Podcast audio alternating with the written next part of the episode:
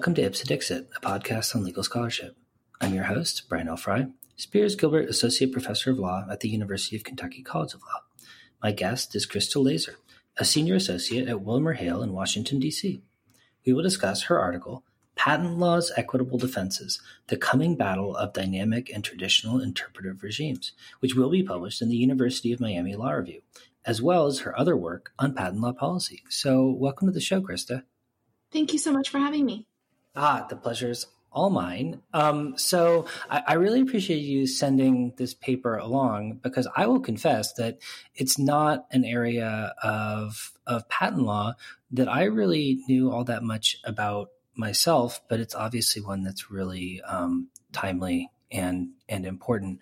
But for listeners who may not be patent law scholars or even that familiar with litigation, I wonder if you could start by just reminding people a little bit about the difference between law and equity and sort of how they relate to one another in relation to the kinds of defenses that a, a party in litigation might might advance.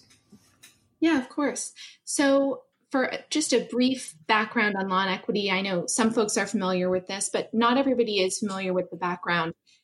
You know, we we used to have these separate courts of law and equity, and the law courts would typically hear issues that were from very defined legal doctrines, and the equity courts would be hearing things that were were a little bit more within the court's discretion. And it was not always the case that the defenses that would apply in a court of equity would apply in a court of law. So, for example, right now you have some doctrines like estoppel where there where there may be where there may be overlap between what's applicable in law and equity but there are other areas of legal defenses that might not apply equally in law and equity. So, for example, unclean hands is one area where there's a defense that there is some there's some question around to what extent does does this defense which applies to conduct that is when when someone's coming into court with unclean hands and acting in a way that is um, un- unequitable does this does this bar all damages or does it bar only equitable relief? So this would be things like injunctions and uh, historically this could include actions to stop a lawsuit in law from proceeding but that would be issued from the court of equity. So there's there's these separations between law and equity that have historically existed although over time there started to be some overlap where where the equitable court started issuing orders to bar actions at law or now when there's been this merger of law and equity under current legal systems in the US there's there's still a question of how does this history affect how cases now should apply what were historically equitable defenses Okay, so maybe you could talk a little bit about how that works in relation to patent law specifically. I mean, what are the sort of equitable defenses you're talking about in in patent law and and where do they come from? Yeah, so patent law has long had the the has long given courts the ability to consider historical principles of equity when deciding issues of injunctive relief. So basically, in patent law, this would be whether someone who's accused of infringing would be ordered not to continue to produce or sell the accused product. And right now, there are issues that arise, for example, in I'll give an example of the, the Merck case, where there was a $200 million judgment after finding that Gilead had infringed two of Merck's patents directed to treatments for hepatitis C. Um, the jury found the patents valid. And then there was a question sent to the court as to whether or not equitable remedies could, or equitable defenses could bar all remedies. So, would it bar the jury verdict or would it just bar the injunctive relief, which would block continue um, continuations of that product or making and selling the product? And in patent law, this this was there are several defenses that that come up both from this historical this historical route of looking to to equitable principles, but also in 1952, Congress passed the Patent Act of 1952 that included among defenses like non infringement and invalidity a defense of unenforceability. And the statute didn't say exactly what unenforceability means. If you look to some of the legislative history, the members of Congress indicated that they wanted this to apply as it was applied in court decisions previously. And then there was also some statements from those who were involved in drafting shortly thereafter that said this would apply to to to estoppel and laches and unclean hands, which are areas where historically in patent cases shortly before the passage of the Patent Act, they had um, they had had these defenses towards actions uh, that were based in patent law. Nowadays, we often think of the defenses of unenforceability in patent law as including laches, estoppel, unclean hands, but also patent misuse and inequitable conduct. Some people think inequitable conduct also falls within that, although there's some debate as to whether that's really an invalidity defense or whether it's an unenforceability defense. Well, so maybe you could talk a little bit about those defenses specifically and sort of historically how they applied and sort of what the debate is today over, you know, how we should think about them in practice. Yeah, so I can walk through the history of, of each one of these in a little bit more depth. So, equitable estoppel is a doctrine that historically bars recovery when a party, party seeking relief engages in misleading conduct on which the other person relies to their detriment. And we see this both in patent law and in non patent cases. And one of the questions is to what extent should an equitable doctrine like this be used to bar um, damages as well? And in, in this case, in the case of equitable estoppel, this is something where courts of equity had used equitable estoppel to um, bar cases at law from proceeding or to prevent enforcement of judgments in cases at law prior to the merger of law and equity and prior to the 1952 Patent Act that uh, that incorporated this among the unenforceability defenses. So equitable estoppel is one area where it is pretty consistent between patent and non-patent cases and between the historical and current practice. Now, uh, laches is another one of these unenforceability defenses. And um, this is an area where the Supreme Court recently decided in SCA hygiene that laches only applies to, um, uh, sorry, to, to actions at at law. And so this is, um, sorry, that, um, the, sorry, it's limited in actions at law, meaning that it only and and the interesting thing here is that they didn't base that decision the supreme court didn't base that decision on a question of the historical reach of laches into actions at law. They based it on a statutory interpretation. Basically they said that because the patent statute already has a statute of limitations in it and laches is an equitable doctrine that's about when you wait too long for it to such that it's unfair for this case to proceed that that statute of limitations basically provides what constitutes timeliness or untimeliness and that there's no need to look to that equitable doctrine when you have a statute of limitations. Ultimately there are some questions left hanging open about whether laches might result in unenforceability in other ways, like if perhaps it bars equitable remedies, such as an injunction, even if it's within the six year statute of limitations, if that wait was unreasonable. So there are some questions left open by the SCA hygiene decision in that regard. And then there's what I'll call the substantive equitable defenses unclean hands, patent misuse, and depending on how you view it, inequitable conduct. Under the doctrine of unclean hands, this prevents a party who seeks relief from a court of equity um, to obtain that relief if they come to court with unclean hands, meaning they've committed an unconscionable act that has immediate and necessary relation to the equity they seek. And this is, again, a doctrine that had been in place for long before the 1952 Patent Act and had applied in other areas of law outside of patents. This is where this gets interesting because there's a question of if this is a doctrine that has applied in both patent cases and non patent cases historically,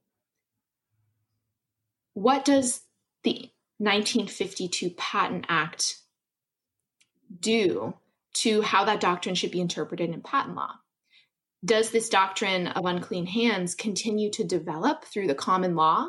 Or does the 1952 Patent Act, because it incorporated this doctrine, is somehow limit either the procedural scope of that doctrine, whether it applies to bar actions at law, um, or does it have any substantive limitations, such as what facts would constitute unclean hands in a patent law case? And it's it's interesting when you look back at some of the the history of how unclean hands was applied before the 1952 Patent Act. It was often limited to situations where there was conduct that would constitute fraud in obtaining the basis for the relief. So, fraud in obtaining the patent or litigation misconduct that constituted fraud in obtaining a, ju- a prior judgment. And uh, typically, those are cases where that where that unclean hands would bar legal relief, even um, prior to prior to the merger. This is one where you could where a court of equity could reach over into a court of law and say that they can't proceed with that judgment. Now, and this unclean hands doctrine can also have more expansive impact historically in equitable remedies to bar injunctions or in non patent cases to bar other types of equitable relief. Um, for example, some types of equitable relief in contract law. And there's, when you try to think about, well, what does the 1952 Patent Act do to this doctrine? You have to ask yourself, what interpretive lens do you want to use? And that's where this paper goes into this competing interpretive lenses, the dynamic and the traditional approach. And uh, I can I can get more into that um, as we as we go on or or jump into that now. But it's um, it's it's essentially that the the question of of what does the 1952 Patent Act do to these defenses is is ultimately an interpretive question.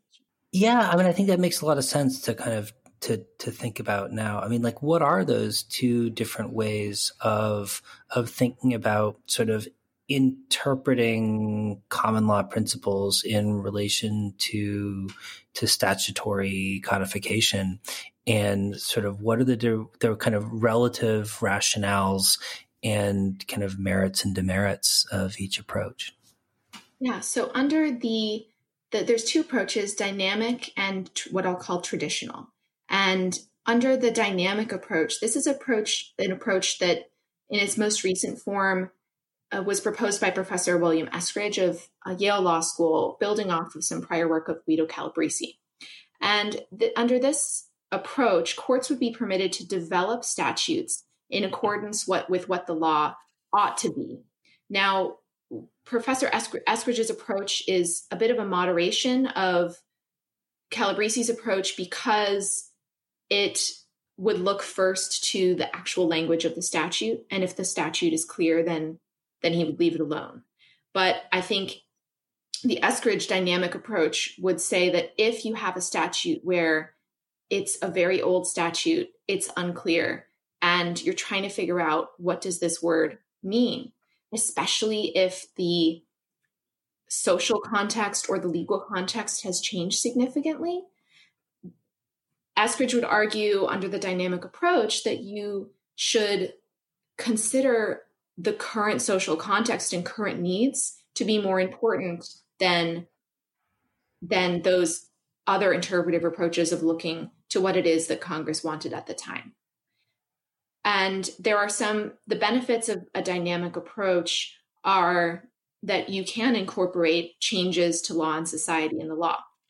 The, di- the downside, as I'll go into more when discussing the traditional approach, is that it can pose some kind of constitutional problems depending on how you how you view it. And there's also I think some concern that judges would have too much power in that kind of scenario and that that could cause instability in the law. And in patent law in particular, instability in the law can co- pose some problems for investment. So that, that's some of the pros and cons of the dynamic approach. Uh, the traditional approach is what, what's called the faithful agent approach. And this is basically a view that courts are the faithful agents of Congress that are only supposed to be interpreting Congress's um, words as they were put into the text of the statute. Now, there are multiple different interpretive methods that fall within this faithful agent approach. And different people have very different views about which are appropriate as a constitutional matter. You have textualism, you have those that consider legislative history, what Congress what Congress meant, what con what was essentially this this difference between what is it that Congress said versus what is it that Congress intended. But both of those are looking to courts to be the faithful agent of Congress. So I'm bunching both of those under the traditional faithful agent approach. Now, the pros of this are that it conforms with the constitutional principles of bicameralism and presentment, where you have to have any body of law that's being passed passed by both houses and or passed by both sides of the legislative branch and presented to the president for for signature.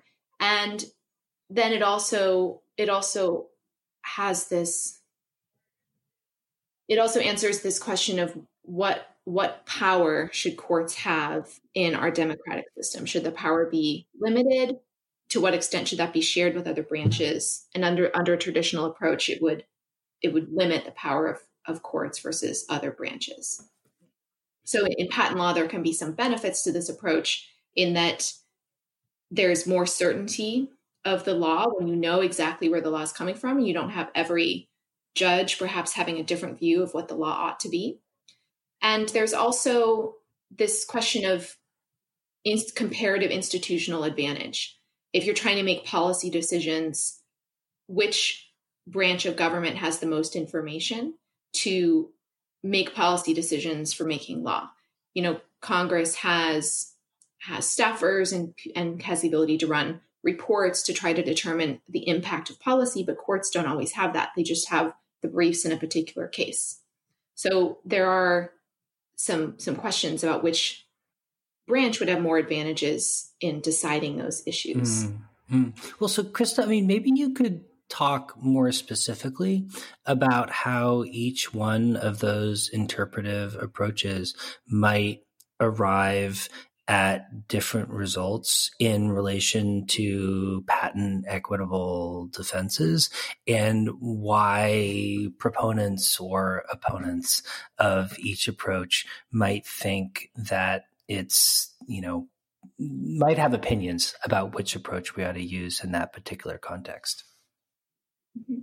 Yeah, absolutely. So I, am going to use unclean hands as the example because that's one where there where I think there can be the biggest difference between the application of these two approaches.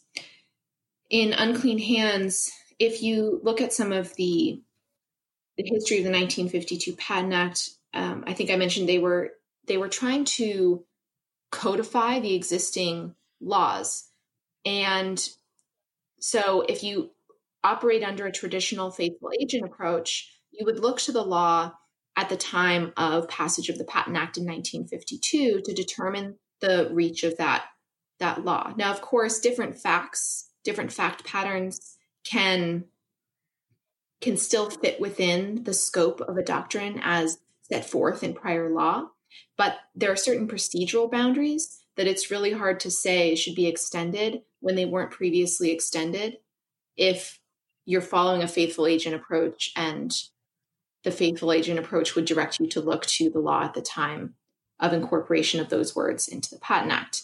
Um, one of one of the approaches under the traditional faithful agent approach in if you adopt a textualist method is that if a word has a certain meaning at common law at the time that it's incorporated into the statute that you would look to the meaning of the word as it existed in common law at the time.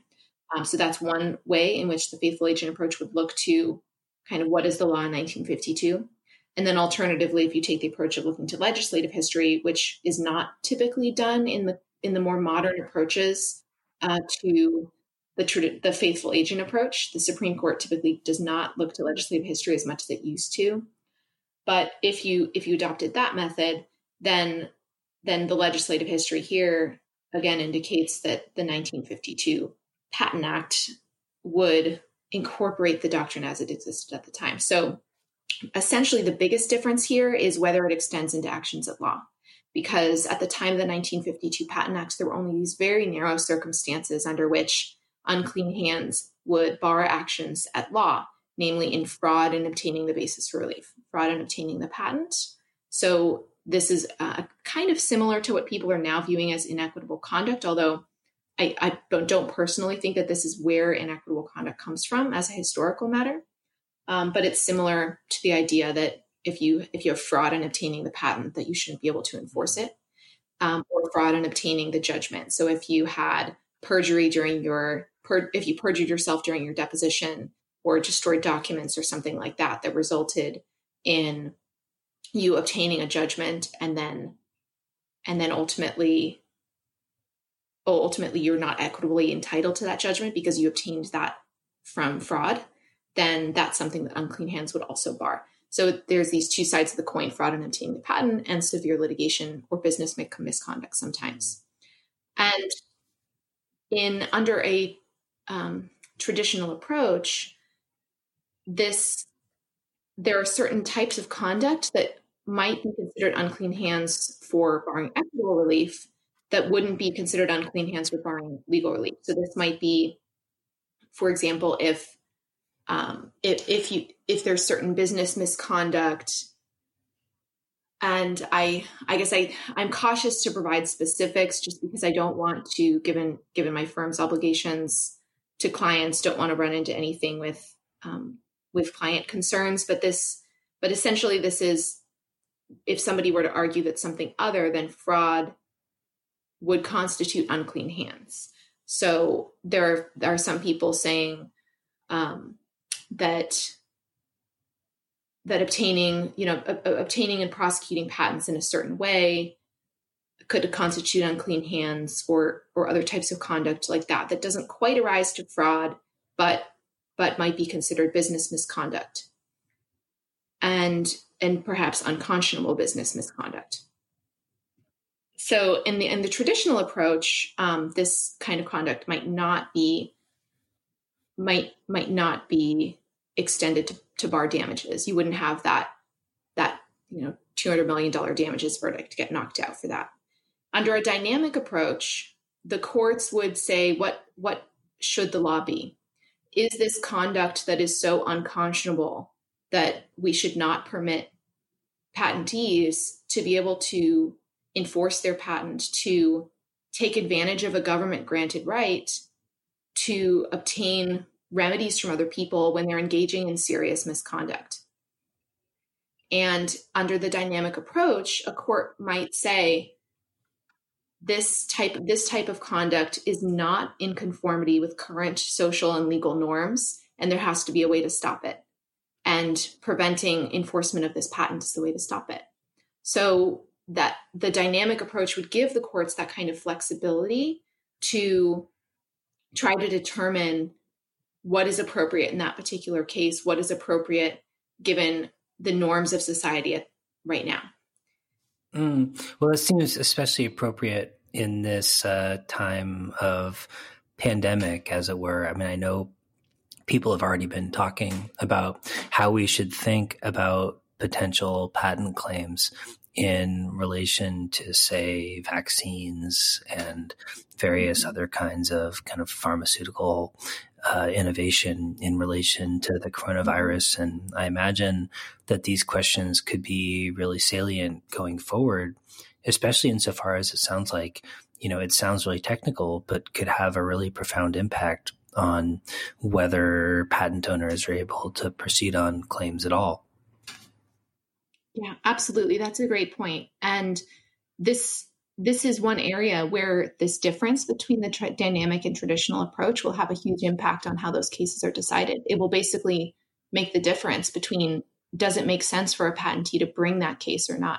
You know, there's some I, there's some talk in the news of of people bringing patent enforcement actions against developers of coronavirus vaccines, and I, I do think it's it's possible that there will be a question of does this conduct fit within the current social norms of what is of what should be of what should be appropriate as a as a basis for enforcing patents? And a question of does this conduct fall within the doctrines as they existed at the time of statutory incorporation um, and and I think that this can make a difference between whether you bring the claim because if you can't get damages for that conduct, then there's less incentive to pursue the claim. Now, of course, it you can there can be settlement pressure around these cases or pressure to get a license if the patentee is able to show that they would be able to get an injunction. And if a defense of unclean hands or patent misuse, perhaps, would prevent the patentee from obtaining an injunction, then that can also mean that they won't want to bring the case because there won't be that settlement or licensing pressure, even if perhaps they could obtain some amount of damages. Mm. Well, so one question I had reading reading your paper was whether Congress, in enacting a statute, could explicitly or maybe even implicitly like choose which interpretive approach it wants courts to use in other words can like congress opt in to a dynamic approach to interpreting a statute or is that like not an option as it were yeah, so that's an excellent question. And this again comes back to some constitutional principles, one of which is the non delegation doctrine. And um, the, the question under the non delegation doctrine is Is Congress authorized to give that lawmaking authority to other branches of government? And there's significant debate around this. I know people have very strong views about what's constitutionally appropriate under the current Supreme Court approach, um, typically that delegation can be done if there is sufficiently clear guidance provided by um, the provided by the language of the statute to enable the entity or or typically an agency to which that decision making is delegated to to determine how to make that those guidelines. So for example, in the copyright bill, which you're which you're familiar with, they they have this they have um, a, the ability for setting out agency to set out what kind of conduct would constitute um, an exception to um, tech, a, a circumvention of technological access measures. So basically,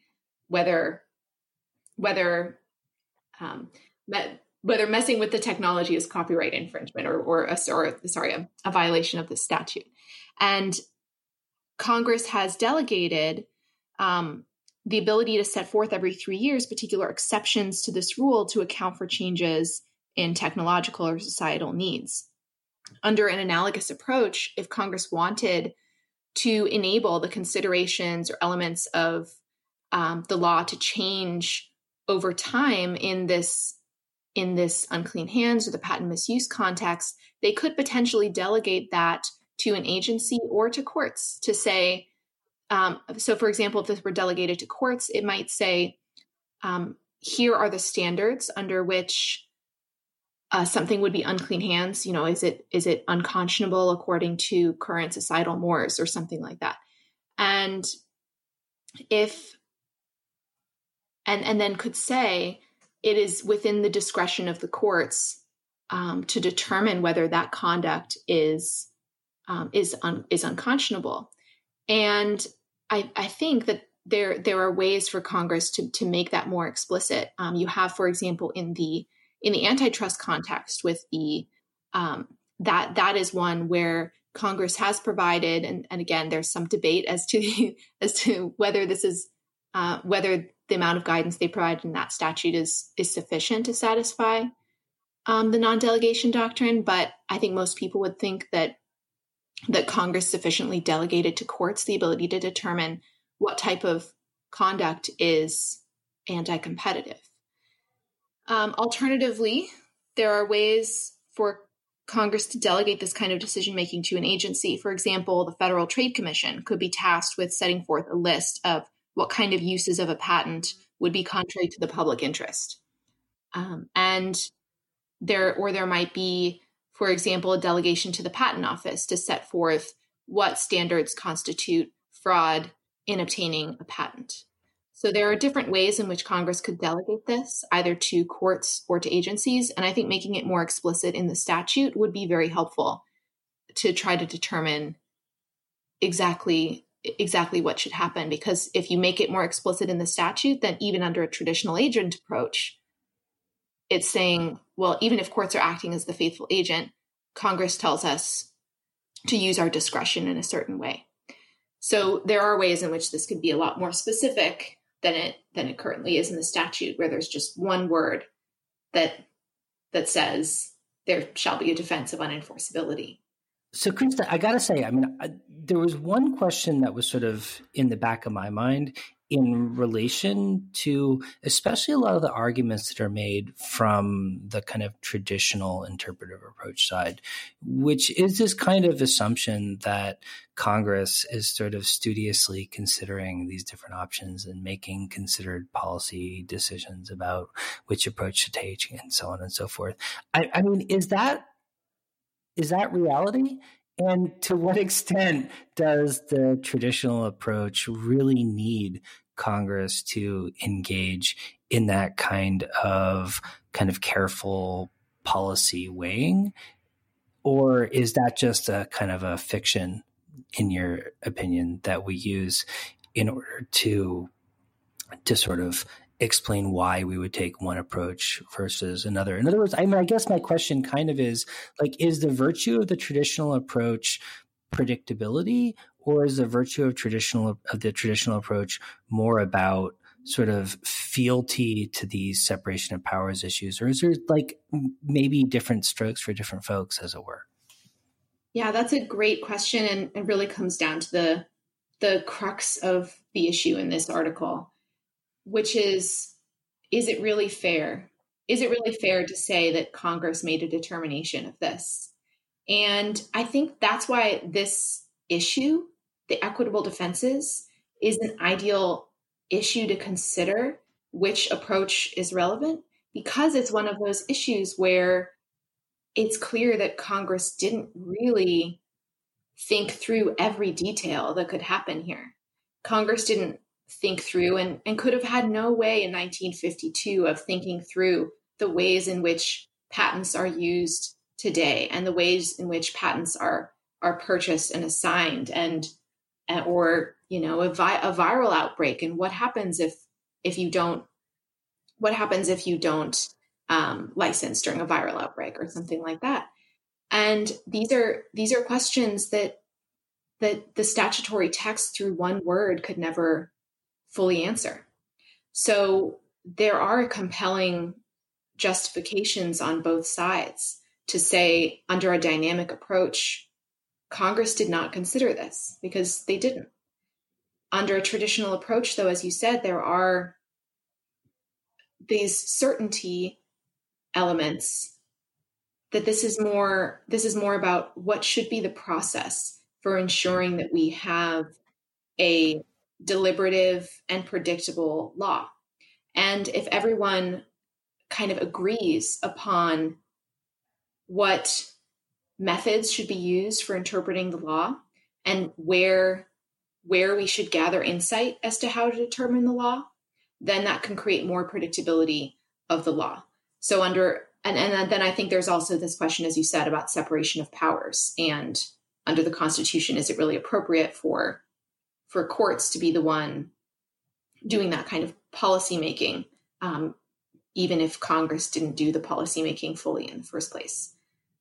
I think the I think, for example, Scalia in his book Reading Law has this view, and not everybody agrees with this, but it's one view that supports the traditional approach, which is that if you want to have certainty of the law, um, there can be there can be defects in in in what happens when you interpret the law according to this approach, but that doesn't mean that the approach is invalid, it means that Congress needs to go back and and do it again if they disagree with the outcome of what the law would be under that interpretive method.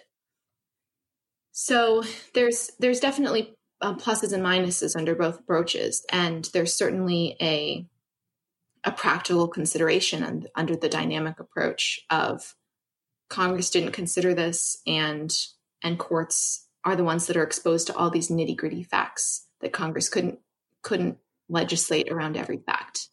Um, but I think I think under a traditional approach, you would say, look, Congress can set forth standards, and there are many ways to do that.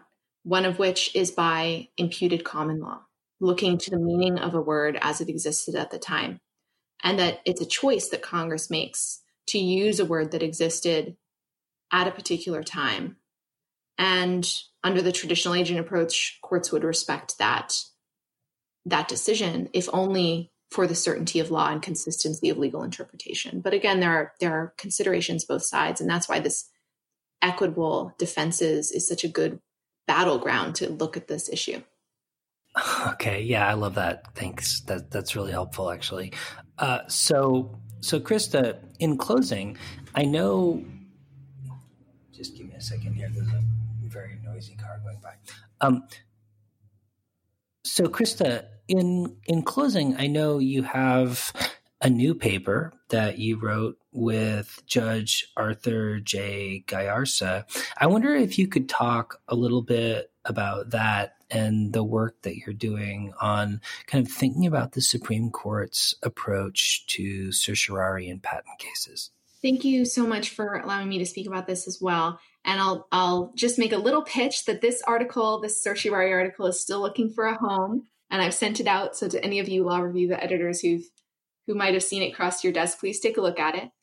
Uh, this this article is essentially about why the Supreme Court has increased what appears to have been an increase in interest in patent law in the recent decades. The Supreme Court's decided more patent law cases in the last decade than it has in the prior three decades combined and it looks like we've like we have this increased interest in patent law from the Supreme Court. We wanted to figure out what drives that. So we looked at some of the statistics around the increase. We also did structured interviews with clerks and others who are very familiar with the certiorari process at the Supreme Court, like people formerly in the solicitor's office and um, current Supreme Court advocates. But we primarily report on former clerks. And we realize that there are a lot of considerations in patent cases that the Supreme Court has to use because there's no other proxy like there are in in cases where there's a circuit split. At the federal circuit, because they have exclusive jurisdiction over patent cases, there's very rarely a circuit split. And in most cases, that's the, the circuit split is the general driver of Supreme Court decision making as to whether to grant cert. So they have to look to other considerations. And one of the most interesting things that we found is that it doesn't seem to be that there's this increasing interest in patent law. It almost seems to be a bit of an accident that patent law cases are increasing at the Supreme Court lately. And part of that is that people who who work on these cases are very skilled at getting amicus support, solicitor general support, and um, but also because there's been all this increased ideological division at the court in recent years, patent cases are viewed as safe, and and there may be some indication that that these cases are being heard, that patent cases are being heard more often because other cases are being heard less often. And so one of the things that we we talk about in this paper is that this can cause a lot of instability in patent law. There are there are areas where we really need Supreme Court intervention, like in my past paper where I was with equities, where I'm saying that we really need the Supreme Court to tell us what to do with equitable defenses because they haven't looked at it in 70 years. But there are many other types of areas where the Supreme Court has just been issuing decision after decision after decision. You know, we look at the context of uh, 101 case law, which is statutory eligible subject matter. And there are many people that that think that the Supreme Court's approach to this and the number of decisions has caused a lot of instability in the law. Um, so ultimately, we recommend in this paper that ultimately we recommend in this paper that the Supreme Court should consider the impact of taking cert on the stability of law. Because there's no circuit split to figure out whether they should take the case, they need to look to other factors like the public interest and whether they really need to hear a case on this issue. Yeah, well, it's it's it looks like a great paper, and I'm looking forward to reading it myself. And Christa, thanks so much for coming on the show. I really appreciated talking to you. And I think this is a really timely paper. And I encourage law review editors to pick up your new one, which sounds fantastic.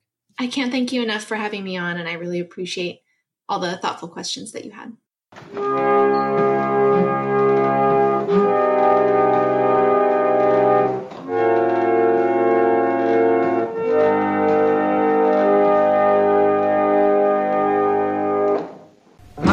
Necessity with her good intentions. Where would this country be without her invention? Oh, things were rotten in the land of cotton until Whitney made the cotton gin. Now old times there will soon be forgotten, for it did the work of a hundred men. Mother necessity, where would we be? Mother Edison worked late each night. It went well until the fading light. Little Thomas Alva Edison said, I'll grow up to be a great inventor and I'll make a lamp to help my mommy see. Wowee, what an excellent application of electricity. He worked hard and pulled a switch. He was smart and very rich. Mother necessity, help us to see. Now the mother of Samuel Morse always sent the lad out on a horse.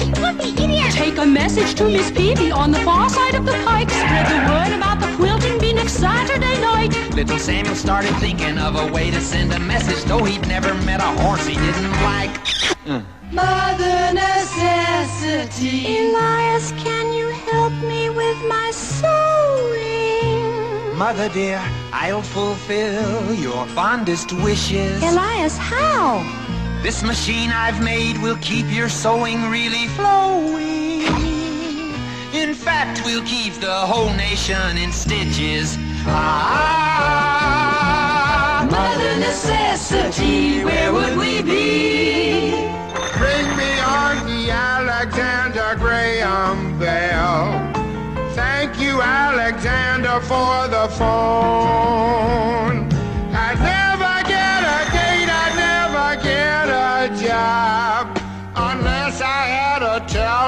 Telephone. Mother Necessity. Oh, Bill Wilbur, go outside this village and now continue with your silly playing. Take these plans and take those blueprints, take that funny looking thing, take that wheel and take that wing. I can't hear a thing that Mrs. Johnson's saying. Oh, Bill Wilbur, a nice boy. Mother Necessity, where would we be? When Robert Fulton made the steamboat go. When Marconi gave us wireless radio.